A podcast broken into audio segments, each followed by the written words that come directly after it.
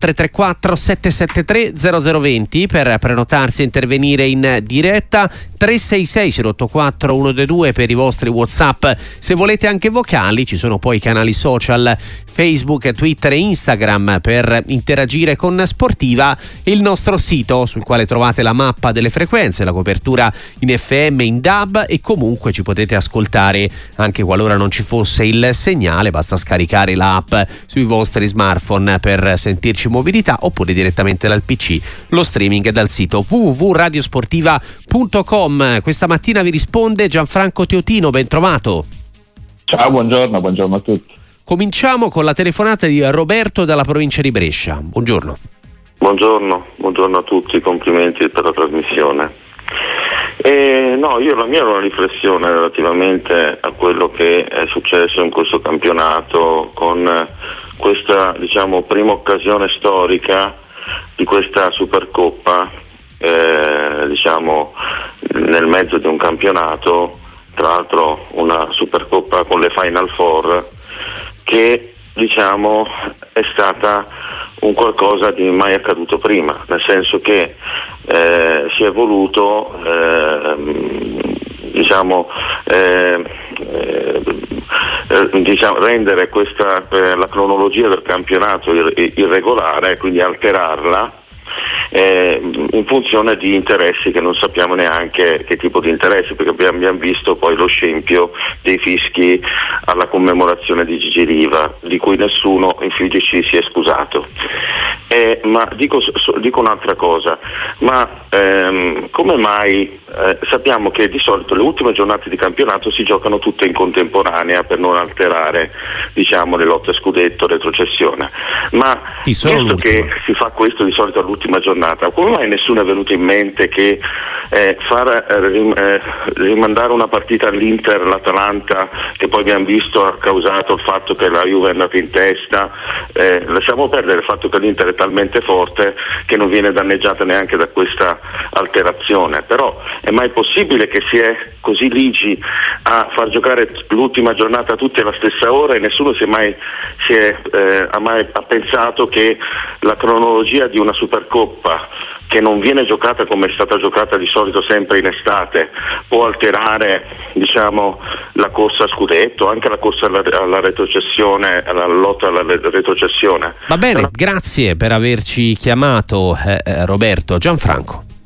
Ma no, Roberto, io penso che non abbia alterato assolutamente nulla, cioè ormai eh, in tutte le giornate si giocano tutte partite a orari diversi, esatto. eh, è rimasta questa foglia di fico dell'ultima giornata che poi viene scomposta anche quella, no? nel senso che sì, poi infatti. si mettono assieme le squadre a seconda di quelli che sono gli obiettivi finali, ma è veramente solo l'ultima giornata, ormai eh, tutto si eh, la, la, Supercoppa io... Ma poi ora succede meno Gianfranco, ma in passato in Inghilterra quando c'erano i replay praticamente quasi fino all'ultimo le squadre non avevano mai lo stesso numero di, di partite. Certamente. Lo prendiamo sempre come modello, l'Inghilterra però su questo no. Sì, sì, su questo hanno sempre, loro hanno sempre avuto eh, e comunque anche adesso, anche senza replay, quando si arriveranno agli ottavi si giocheranno eh, gli ottavi nel weekend, le squadre che eh, non, non si, di, di, Premier che non si sono qualificate agli ottavi piuttosto che ai quarti eh, invece giocheranno nello stesso weekend le partite di campionato, le altre recupereranno successivamente. Eh, la, la, Supercoppa a 4 giocata in inverno è una cosa che in Spagna hanno fatto quest'anno, avevano già fatto in passato, per cui anche lì ci sono poi sono, uh, eh, le squadre che hanno partecipato alla Supercoppa hanno dovuto recuperare le loro partite di campionato insomma non, non, mi sembra che questo sia, sia assolutamente un problema di, di irregolarità. Eh, l'unico problema che io vedevo nella Supercoppa è stata la scelta del paese dove, dove giocare, certo. eh, nel senso che io continuo a ritenere che eh, è giusto cercare risorse laddove le risorse ci sono, però magari in certi paesi dove non sono rispettati i diritti umani e dove appunto non, non, non, oltretutto accadono poi episodi eh, orrendi come quelli ricordati da Roberto dei fischi alla commemorazione di Riva sarebbe meglio non andare, ma non per, per, per non pregiudicare la regolarità del campionato che è garantita dalla serie. E penso che l'Inter sia ben contenta di, di dover recuperare una partita eh, avendo vinto la Supercoppa, eh, quindi avendo aggiunto un trofeo e anche avendo vinto i premi che la Supercoppa garantiva. Antonio dalla provincia di Pistoia, ben trovato su Radio Sportiva.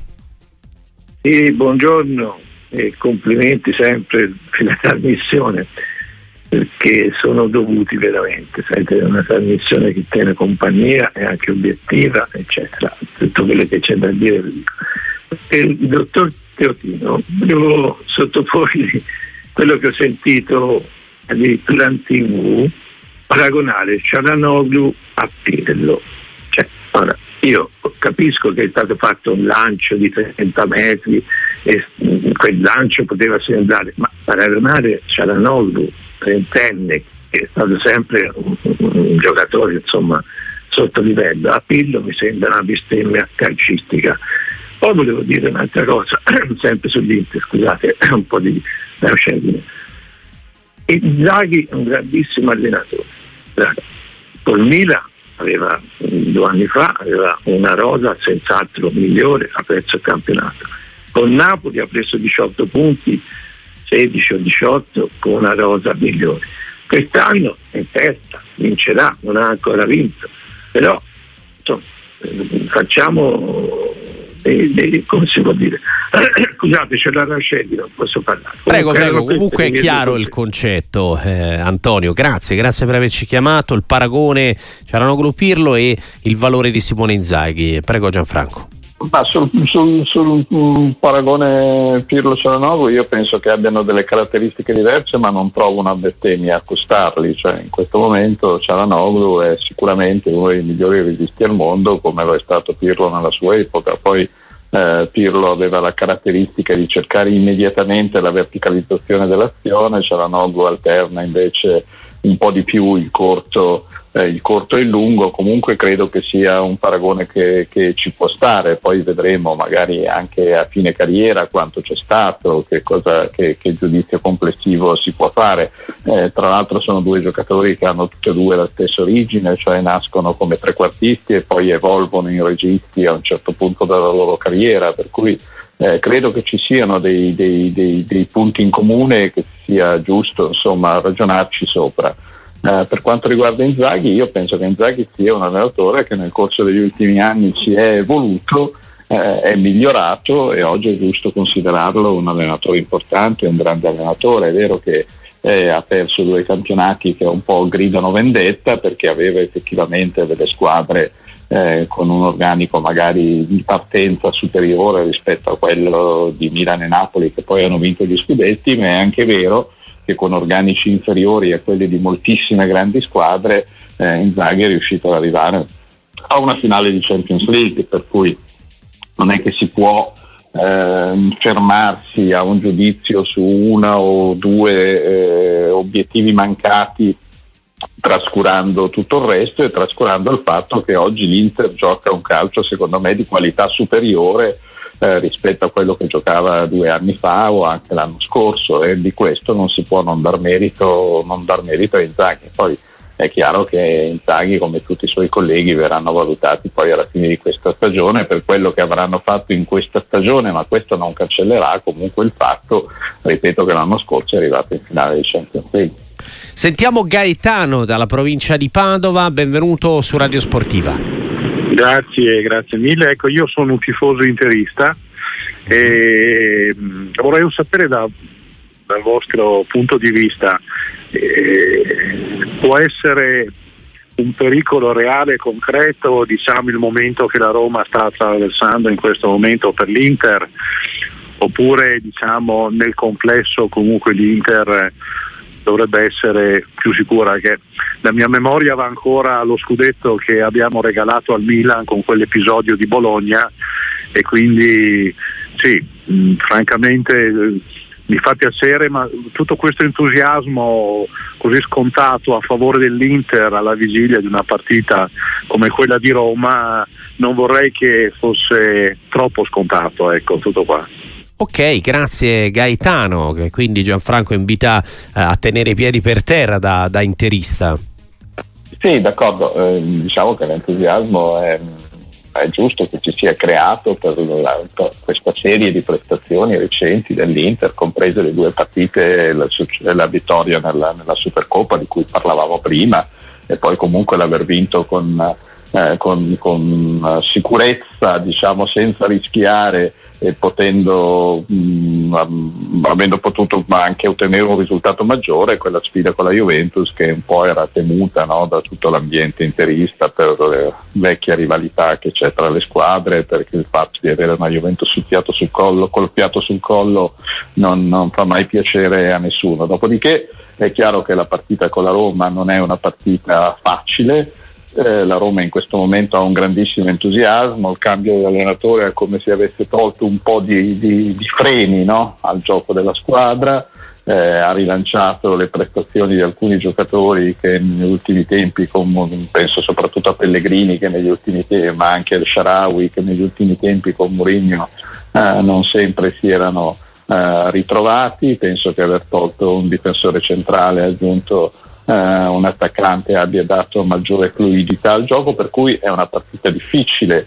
Eh, e, e, comunque l'Inter ha una posizione in classifica per cui qualche mezzo fa, falso falso da qui alla fine del campionato se lo, può, eh, se lo può anche permettere. Di certo questa Roma è più forte di quel Bologna, questo per dire che poi le partite sono strane, possono esserci dei, dei, dei, dei risultati eh, particolari in particolari momenti perché ci può essere un, momento di distrazione, ci può essere una papera di un portiere, insomma sono tanti gli episodi che possono determinare il risultato di una singola partita, per cui io penso che sarà una partita molto bella, che l'Inter naturalmente eh, parte da, da, da, da, favorita come ovvio che sia per la classifica, per quello che ha fatto finora e per il suo momento diciamo e comunque è una partita che, che, che, che certamente porrà più difficoltà di quanto ne avrebbe dovuto porre un mese o due mesi fa. Soprattutto Gianfranco Tiotino che risponde alle domande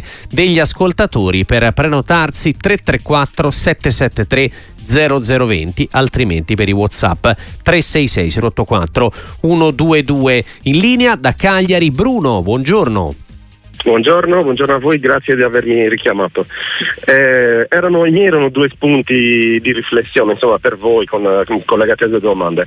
La prima è, è, è, relativa al discorso arbitri. Mi chiedo perché nel, nel, nel nuovo calcio senza frontiere ancora non si sia pensato di eh, fare delle designazioni arbitrali con eh, insomma, delle, delle no- nomine con uh, arbitri anche stranieri per le partite di cartello, insomma per le partite importanti dove ci siano comunque i dubbi che si continuano a avanzare su eventuali, eh, eventuali sudditanze o insomma come, come si, le si vogliono chiamare.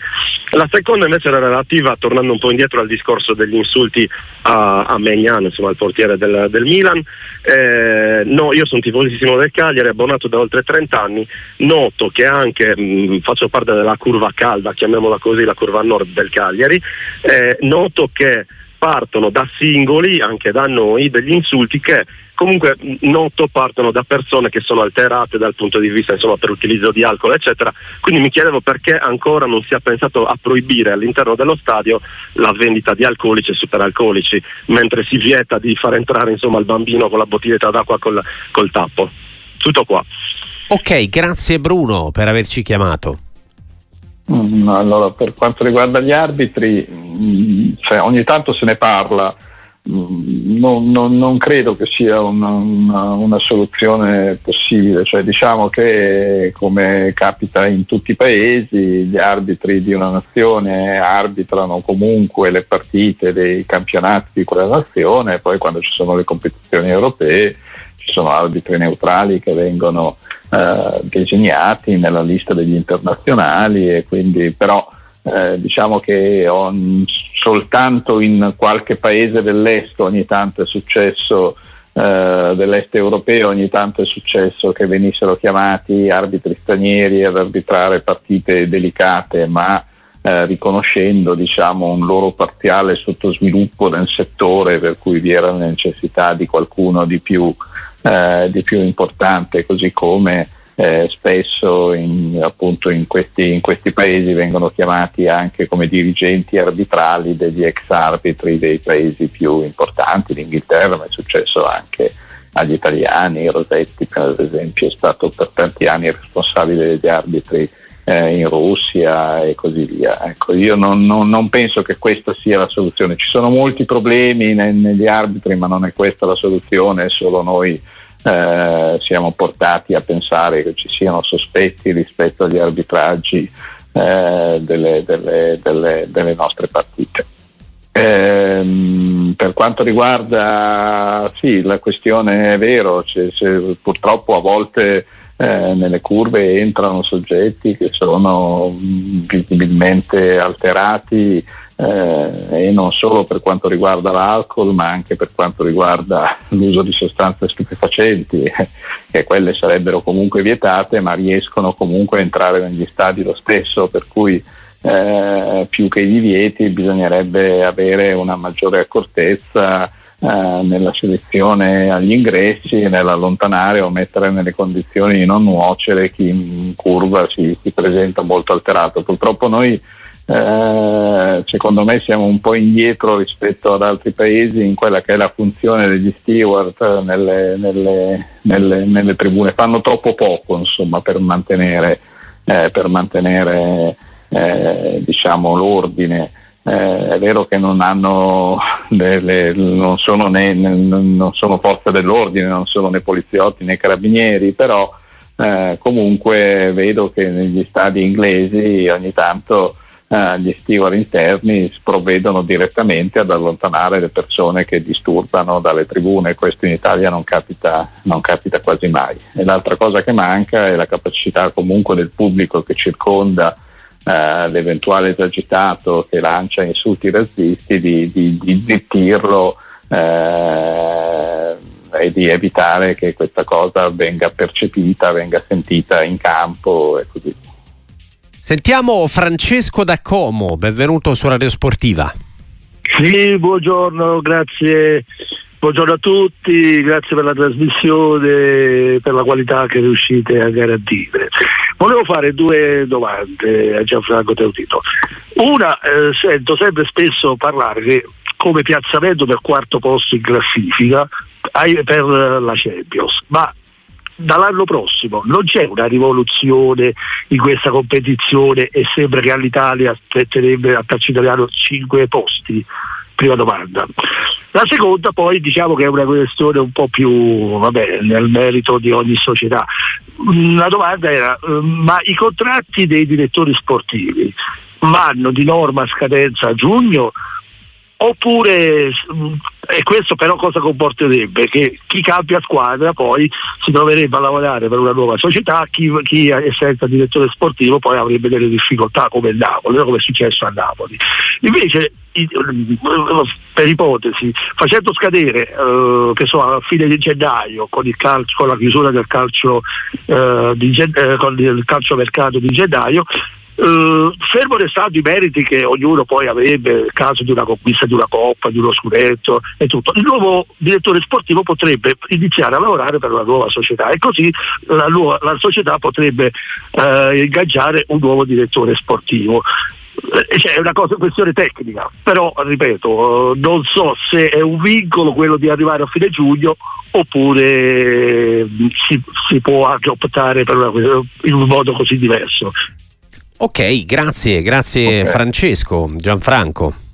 No, non c'è nessun vincolo, cioè ogni società poi si regola come, come crede. Ad esempio, faccio un esempio, la Roma adesso ha, il direttore sportivo che c'era, Tiago Pinto, ha proprio cessato le sue mansioni, lui ha anticipato diciamo, la, la risoluzione del contratto con la fine del mercato di gennaio, per cui la Roma adesso sta cercando un nuovo direttore sportivo e appena lo avrà trovato entrerà subito in funzione e quindi potrà preparare il mercato estivo, per cui eh, diciamo che è una cosa che assolutamente si può fare insomma e che è logico fare Ciao, l'unico vincolo eh, Gianfranco essendo tesserati eh, seguono le stagioni sportive i contratti sì, sì. quello di Tiago sarebbe no. scaduto a giugno però hanno scelto di, di anticipare si sceglie di, appunto di, di, di, anticipare questo c'è una regola poi si possono fare eh, comunque vedo che anche mh, le stagioni sono quelle, però si può fare, mh, insomma, si, si, si, può fare in modo che, che, che, che il direttore sportivo possa cominciare eh, a, lavorare, a, lavorare, in precedenza certo. con un minimo di eh, di, di, logica e di, di, comunità di intenti tra, tra società e, e, e, direttori sportivi. Dunque l'altra domanda era è... sul numero di squadre che si qualificano alla ah, Champions. Sì, sì, no, allora c'è, c'è, la possibilità di avere una quinta squadra, ma questa dipenderà dai risultati che le nostre squadre eh, otterranno in Coppa da qui alla fine della stagione, perché questo dipende dal, dal, dal ranking finale stagionale eh, che consentirà alle prime due nazioni nel ranking stagionale di avere una quinta squadra eh, in Champions League. In questo momento siamo in testa a questa classifica però, e abbiamo anche tante squadre qualificate ai turni successivi. A questo punto dipenderà da quanta strada faranno, da che risultati otterranno rispetto ai risultati di soliti Spagna, Inghilterra e Germania che sono diciamo, le, più, le, le, le uniche contendenti a questi, a questi due posti per avere la quinta squadra. Prendiamo un'altra eh, telefonata per il nostro Gianfranco Teotino, c'è Nicola da Padova, benvenuto su Sportiva. Buongiorno Sportiva e grazie per l'opportunità anche di parlare con il signor Teotino. Eh, io ho una domanda e una considerazione da fare. Proprio in chiave Europa state appena parlando, eh, volevo chiederci come l'Inter è una squadra comunque che fa molta fatica, ad esempio guardate anche domenica eh, la Juve era molto chiusa e l'ha sbloccata con un autogol, fa molta fatica con queste squadre chiuse. E, mh, L'Atletico sarà una, un avversario molto difficile o comunque se la potrà giocare, non dico agevolmente, ma eh, con col gioco di Inzaghi potrà sfangarla. E la seconda, molto rapidamente, una piccola considerazione su Pavar, che è arrivata quest'estate a 30 milioni, secondo tanti era un po' troppo, invece secondo me un campione del mondo, campione d'Europa anche col, col Bayern, è un giocatore che in questa Serie A cioè, ci sta benissimo, anzi straffa anche alle volte. E grazie mille. Grazie a te Nicola.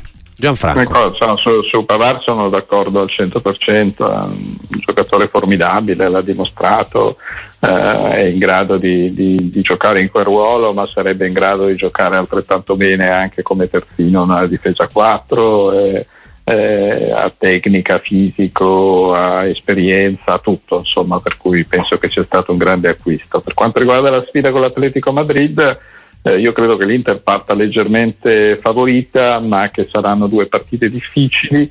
Eh, L'Atletico Madrid in questo ultimo anno, ma anche nella seconda parte dell'anno scorso, ha un po' cambiato il sistema di giocare, è meno chiuso ehm, rispetto a quello che era in passato. È una squadra un po' più propositiva, una, una, una un centrocampo eh, di giocatori molto, molto propositivi e anche un attacco eh, con Grisman che comunque credo che sia uno dei più forti giocatori al mondo e con eh, le punte che gli ruotano attorno, una volta può essere Morata, una volta può essere Memphis Depay, una volta può essere Correa eh, comunque pericoloso. Ecco, diciamo che sono due squadre molto simili come, come, tipo di gioco, per cui penso che verranno fuori due partite abbastanza aperte e abbastanza equilibrate, anche se secondo me l'Inter ha qualcosa in più. Allora, prima di fermarci, ti leggo anche un WhatsApp, eh, Gianfranco, quello di Fabrizio. Eh, se possibile, vorrei chiedeste a Teotino che giudizio dà mente fredda dell'esperienza di Mourinho a Roma e cosa prevede per il futuro della Lazio, se con Sarri o meno. Dunque, per quanto riguarda Mourinho, io penso che, vada, che rimangano comunque nella storia della Roma la vittoria nella Conference League, che comunque è un successo europeo che eh, mancava da mezzo secolo e anche se è la coppa meno importante è comunque un successo importante e anche la finale dell'Europa League dell'anno scorso. Il giudizio sulla Roma di Mourinho in campionato secondo me non è un giudizio eh, positivo perché io penso che in tutte le stagioni di Mourinho alla fine la classifica sia stata un po' inferiore a quelle che erano le potenzialità eh, della squadra. Poi ci sono stati altri aspetti che hanno reso questa esperienza comunque eh, io dico positiva al di là di, di, di, di, come, come è finita, e cioè certamente non bene, nel senso che si è creata un'empatia tra lui e il pubblico eh, che ha portato eh, per tantissime partite, questa stagione sempre, eh, a, a, indurre i tifosi romanisti ad andare allo stadio, l'Olimpico era sempre tutto esaurito, per cui si era, si era creato veramente un legame, un legame importante. Eh, per cui io penso che il fatto di aver potuto avere un allenatore, eh, un personaggio come Mourinho, anche se magari in un momento diciamo non più in ascesa della sua carriera, eh, sia stata una cosa che ha fatto, ha fatto, comunque del bene, ha fatto comunque bene alla Roma, per cui credo che sia stato eh, bello riaverlo in Italia, è stato bellissimo averlo per i tifosi della Roma eh, che però diciamo, a questo punto sia stato anche giusto cambiare e finora diciamo, i risultati di questo cambiamento sono stati positivi. Sentiamo Giorgio Damassa, ben trovato. Buongiorno, eh, volevo fare una domanda, un paragone. Eh, qualche tempo fa, prima della partita Inter-Juve, c'era ospite Cecchi e fu fatto un paragone tra i giocatori dell'Inter e i giocatori della Juve ruolo per ruolo e si arrivava a una conclusione che il divario non era poi così tanto a livello proprio di giocatori. Ecco una domanda, perché continuate allora a dire che Allegri fino ad ora ha fatto un miracolo avendo una squadra di buon livello di giocatore, non giocando per esempio, giocando per esempio le coppe, e poi considerando che anche le ultime 5 o 6 partite ha giocato contro Frosinone, Sassuolo, Salernitana, mi sembra Empoli, a dispetto dell'Inter che invece avendo fatto una Supercoppa, giocando poi Firenze, Lazio e Juve, Rora, Roma, ecco per me il miracolo lo sta facendo l'Inter. Grazie mille. Grazie Giorgio per averci chiamato, Gianfranco.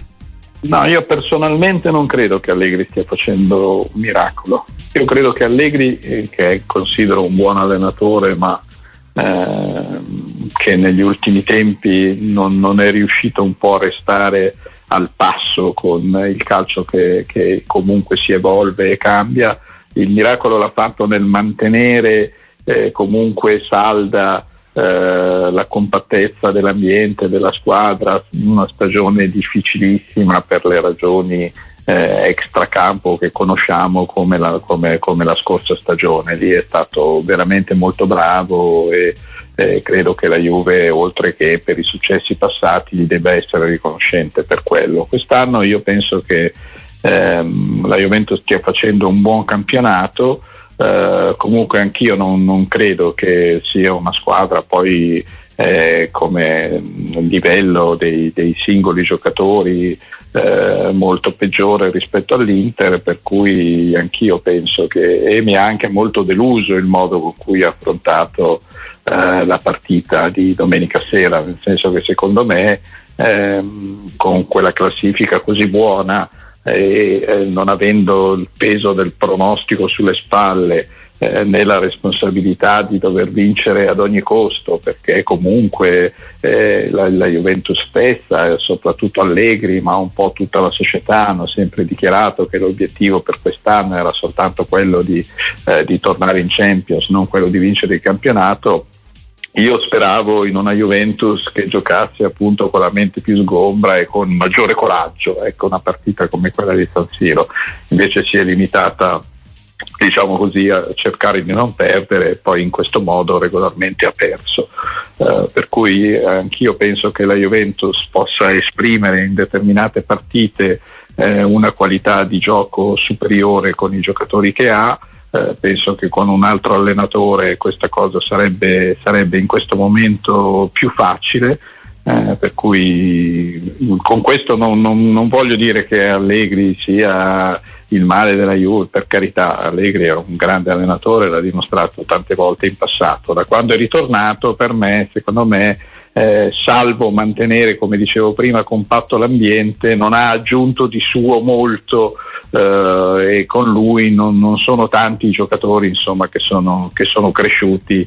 Eh, è vero che eh, da, da, dall'anno scorso ha cominciato a impiegare con maggiore eh, frequenza eh, i giovani formati dalla squadra B e non solo, anche quelli presi poi sul mercato. È anche vero che ha cominciato a farlo eh, per, per, per, necessità e non per scelta, nel senso che era un momento in cui eh, fra infortuni, assenze, eccetera, non, non, c'era altra alternativa che far giocare i giovani. Ehm, e questo è molto importante per la Juve del futuro, però io credo che se la Juve debba evolvere anche sul piano del gioco, eh, bisognerà che comincino a pensare l'anno scorso, eh, per l'anno prossimo a una scelta diversa. Sentiamo la domanda di Ornella dalla provincia di Napoli. Benvenuta su Radio Sportiva. Buongiorno, complimenti per la trasmissione, è un onore parlare con Gianfranco Teutino, è la prima volta che ho piacere di parlare con lui. Eh, niente, io sono tifosa del Napoli e volevo eh, volevo dire che al di là dei demeriti del Napoli di quest'anno e tutto, credo che siano stati incisivi anche, eh, soprattutto nell'ultimo periodo, eh, anche, anche gli, gli, arbitraggi contro il Napoli. Non da ultimo, non capisco perché il VAR non si è intervenuto sull'episodio su Quarascheria. Eh, e poi volevo fare i complimenti a, In, quale a partita ti riferisci? Eh, con l'ultima, l'ultima, l'ultima contro il Verona. Verona okay. mm. E poi volevo fare i complimenti da, da tifosa del Napoli, non della Roma ovviamente, volevo, volevo fare i complimenti a De Rossi eh, per quello che sta facendo con la Roma però volevo comunque ricordare che al di là di tutto la Roma ha una partita in più rispetto alle, alle altre concorrenti e poi un'ultima con- sì. considerazione, non credete che Italiano e Tiago Motta siano un po' sopravvalutati nonostante stiano facendo bene con le rispettive squadre?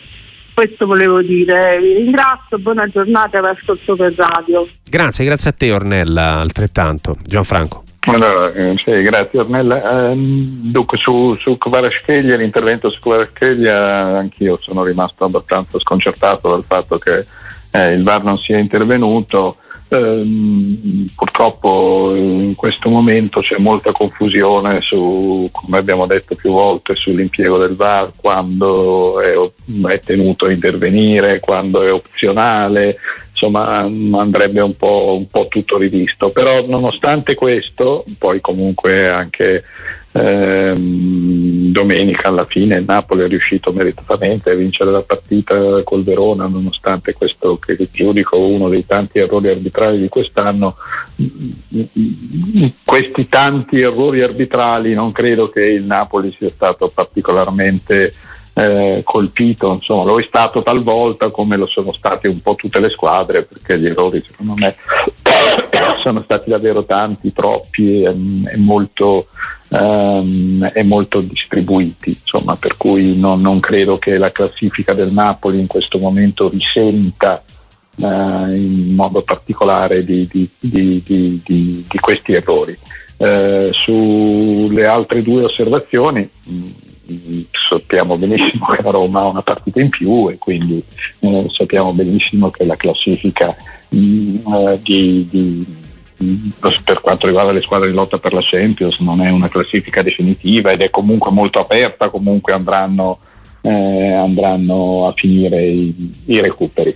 Per quanto riguarda l'italiano e Tiago Motta, eh, io credo che sia giusto il fatto che vengano in questo momento elogiati perché la loro squadra parte adesso la Fiorentina che sta vivendo dall'inizio dell'anno una situazione difficile nella quale eh, sono in discussione anche le scelte dell'allenatore per cui in questo momento non mi pare che l'italiano sia, sia poi molto elogiato però per quello che ha fatto in passato e per quello che sta facendo Tiago Motta credo che gli elogi siano giusti. Poi è chiaro che come per tutti gli allenatori che emergono eh, allenando eh, squadre che comunque non hanno eh, l'obbligo di vincere poi dovranno essere messi alla prova eh, quando avranno a, la possibilità eh, dopo essercela meritata. Secondo me eh, Motta, sia Motta che Italiano se la sono meritata di allenare delle squadre invece che lottano per i trofei, per le vittorie, allora lì si vedrà se il loro valore sopravviverà anche alle pressioni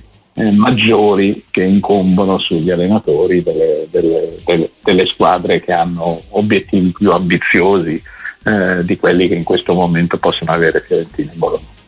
Guarda, allora prima di dare la parola a un ascoltatore che è già in linea, visto che parlavi di Tiago Motta, ti giro eh, un WhatsApp eh, di un ascoltatore. Chiedo gentilmente al signor Teotino se pensa sia plausibile la notizia del Corriere dello Sport che vedrebbe Tiago Motta già contattato da Giuntoli. Il Corriere Sport ha scritto anche dal Milan in realtà. Eh, sì. Grazie mille dalla Ciassa. Ma io penso che i contatti poi siano giusti farli in ogni caso delle, delle, delle, delle prese di contatto eh, tra direttori sportivi di squadre che ancora non hanno certezza sul loro futuro e allenatori che emergono. Uh, penso che sia, che sia, corretto, poi che, che questo um, porti a, a ritenere che, scel- che, le scelte siano già state fatte e che quindi se Tiago Motta dicesse di sì la Juventus o il Milan lo prenderebbero e diciamo che è ancora un po' presto per, eh, per stabilirlo, però io eh, credo che facciano bene anche le grandi squadre a capire quali sono le, le, le, le così, le, le, le, speranze o gli obiettivi, le proposte di questi allenatori che emergono per vedere se comunque nel caso dovessero scegliere di uh, puntare su di loro ci, fosse, ci, sia la loro disponibilità ad accettare oppure no, a quali condizioni, eccetera. Qui credo che eh, un certo tipo di contatti eh, rientrino insomma, nella, nella, logica e anche nella, nella sì, proprio nella logica delle cose, del, è giusto che siano fatti. Ecco, Matteo da Monza, su Radio Sportiva, buongiorno. Sì, buongiorno. Eh, senta, io eh, volevo mm, fare una domanda a Teotino, visto che eh, negli ultimi giorni, lunedì se non sbaglio, avevo letto delle sue parole in cui diceva ehm, che dopo la partita, dopo aver visto la partita eh, Udinese-Monza, ehm, si, si, augurava vivamente che il campionato diventasse 18 squadre perché insomma squadre del genere non si possono vedere, eh, non si può vedere un calcio del genere, eh, abbiamo visto sia Udinese Monza che la partita se non sbaglio con l'Empoli. Ora sì. eh, io capisco che ci siano squadre che magari diano fastidio, però eh, nessuno si è permesso, eh, ad esempio la partita quando c'è stato Monza-Juventus, dove addirittura Monza aveva rischiato di pareggiarla, con la Juve che aveva fatto un gioco veramente osceno, era la partita peggiore che io abbia mai visto, nessuno si è permesso di dire ah no, il gioco della Juve non si può vedere, certe squadre non dovrebbero essere in Serie A. La Roma ha avuto un gioco, un gioco pessimo fino adesso e nessuno si è permesso di dirlo. Io penso che in tutta Italia, tifosi come me, che io tifo Monza, ma ci sono tifosi dell'Empoli, tifosi della, dell'Udinese, tifosi della Salernitana che secondo me meriterebbero un pochino più di rispetto, visto che le proprie squadre sono lì meritatamente. E a questo punto facciamo la Superlega, così evitiamo che queste squadre rompano le, le scatole alle famose grandi, visto che tanto giornalisti come Teotino già se lo augurano. Grazie mille, vi ascolto per radio. Va bene Matteo, ehm, prego Gianfranco, ora io non avevo ascoltato, sì, no, non avevo no, ascoltato no, il tuo intervento, non credo che eh, volessi intendere quello che diceva l'ascoltatore, cioè no, che, che vuoi la Superlega. Per certi versi lo volevo intendere, ma non era una cosa riferita in particolare né al Monza, che peraltro poi in classifica è, è undicesimo, dodicesimo, per cui eh, non avrebbe nessun, nessun, problema a partecipare anche a una Serie A 18, ma neanche all'Udinese, era nell'insieme, io dico che in un campionato a 20 squadre ci sono troppe differenze tra le prime e le ultime e quindi ci sono troppe partite che propongono spettacoli deprimenti come questa settimana sono stati offerti non solo dalla eh, partita tra Udinese e Monza, tra eh, quella eh, dell'Empoli, ma anche Torino-Salernitana, eppure il Torino non è certamente una squadra che avrebbe paura in una riduzione della, della Serie A. Eh, c'è troppo, c'è un, è un campionato, soprattutto quello di quest'anno, in parte anche quello dell'anno scorso. Negli anni precedenti non era stato così, in cui si ha troppa paura e quindi troppe squadre giocano solamente per non prenderle. Eh, questo quindi è un discorso che poi eh, esula dal, dal, numero di squadre che partecipano al campionato. Questa è una tendenza, difatti abbiamo diciamo, la media gol per partita più bassa, più bassa d'Europa, non perché abbiamo delle difese straordinarie, ma perché le squadre pensano soltanto quasi sempre e soprattutto a difendersi e poco ad attaccare. Allora, il combinato disposto tra queste due cose, cioè tra eh, un atteggiamento tattico molto conservativo da parte della stragrande maggioranza delle squadre di Serie A quest'anno. E eh, un numero secondo me esagerato di, di formazioni che partecipano al campionato eh, mi fanno pensare che sia necessario andare anche in Serie A una riduzione del numero delle squadre come hanno fatto eh, da quest'anno la Francia e meno eh, recentemente la Germania, cioè paesi che sono diciamo, in condizioni abbastanza simili alle nostre. Eh, penso che anche la Spagna dovrebbe pensarci, eh, l'Inghilterra ha questa fortuna di vivere in un'abbondanza di mezzi che consente eh, anche alle squadre minori comunque di essere competitive, anche se quest'anno abbiamo un paio di squadre che sono veramente peggio delle altre e che hanno eh, una classifica che già eh, diciamo a fine gennaio le poneva in una situazione di praticamente impossibilità di salvarsi. Comunque io penso che ci siano due problemi. Uno è quello di ridurre il numero delle squadre professionistiche e questo va fatto in tutte le serie a partire dalla Serie A specialmente pensando che dall'anno prossimo eh, aumenteranno il numero delle partite internazionali delle squadre eh, impegnate nelle coppe e quindi bisogna mettere un limite anche al numero delle partite. E la seconda cosa è che io penso che si potrebbe giocare comunque anche un, uh, un, calcio, un, calcio, migliore. Questo è il brutto calcio, lo fanno, è vero, questo che diceva il nostro amico, uh, non solo le squadre minori, ma spesso anche le squadre più importanti. La Roma ha giocato molto male per quasi tutta la stagione fino al cambio di allenatore, la Juventus non è certo una squadra che si può dire così divertente da vedere, eh, per cui eh, credo che due, questo era il motivo per cui eh, purtroppo sabato si è creata questa condizione di due partite alle 15, una più brutta dell'altra. Insomma, mi spiace per le squadre coinvolte, ma così è stato. Certo, poi insomma non è che eh, appunto invocare la riduzione del numero di squadre significa non volere certe squadre in Serie A o la no, Superlega. No, poi, il meccanismo sarebbe sempre quello certo. del merito, no? Ci saranno certo, promozioni, anche perché ricordavamo stamani Gianfranco che eh, fino a vent'anni fa la Serie A 20 squadre non c'era stata quasi mai, anzi addirittura mai, prima certo. era 16, era 16 quando si certo. parlava di calcio romantico e non è che certo, non si voleva 16. dare spazio alle piccole squadre, immagino, no? Negli anni Ottanta. No, no, no, poi voglio dire, poi andiamo nello specifico, eh, Monza ha dimostrato sia l'anno scorso che quest'anno di strameritare la, la Serie A e non è certo tra le squadre che normalmente giocano peggio. Gianfranco, grazie come sempre e ci sentiamo presto. Buona giornata, presto.